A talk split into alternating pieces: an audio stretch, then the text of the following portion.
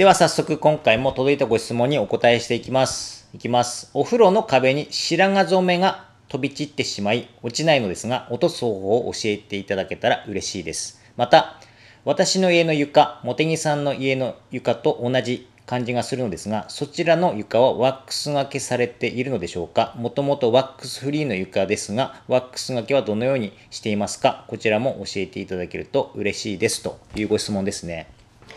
えっ、と、まずは、白髪染めの方からお答えしていきたいと思うんですが、あの、実際、あの、試したことないんですが、まあ、色素ですよね。白髪染めですからね。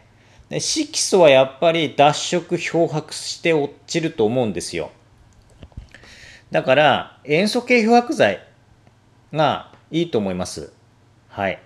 で、塩素系漂白剤を効果的に使うポイントの一つがですね、あの汚れ、まあ、今回は毛染め液なんですけども、そのついたところの接触時間を長く作るってことなんですよね。もし壁面とかにそのシミがついてしまったということであれば、液がダラダラダラダラ流れていきやすいですよね。接触時間を長くつけ、あの、とどめておいて、長くつけておくことができないので、あのそこは工夫が必要です。例えばペーパーでパックするとか、うん、そういった形で工夫して長くつけてください。だから普通塩素系漂白剤でも普通のボトルに入ったキッチンハイターのようなものよりも泡で出てくるようなあのものの方がですねかカビ取り剤ですカビ取り剤ですね泡で出るタイプのものの方がですねキッチン泡ハイターとかそっちの方が接触時間長く作れやすいんですがとはいえあのある程度したらスーッと泡が落ちていきますから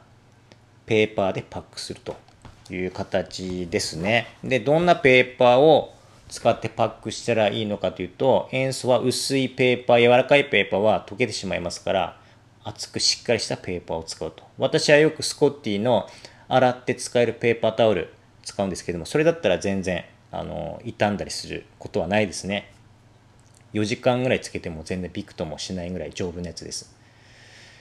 あとはあのーまあ、以前 YouTube でご紹介しましたがハイターをえー、とハイターにですね片栗粉でとろみをつけてうん、やるって方法もいいと思います。ちょっと手間かかりますけどもね。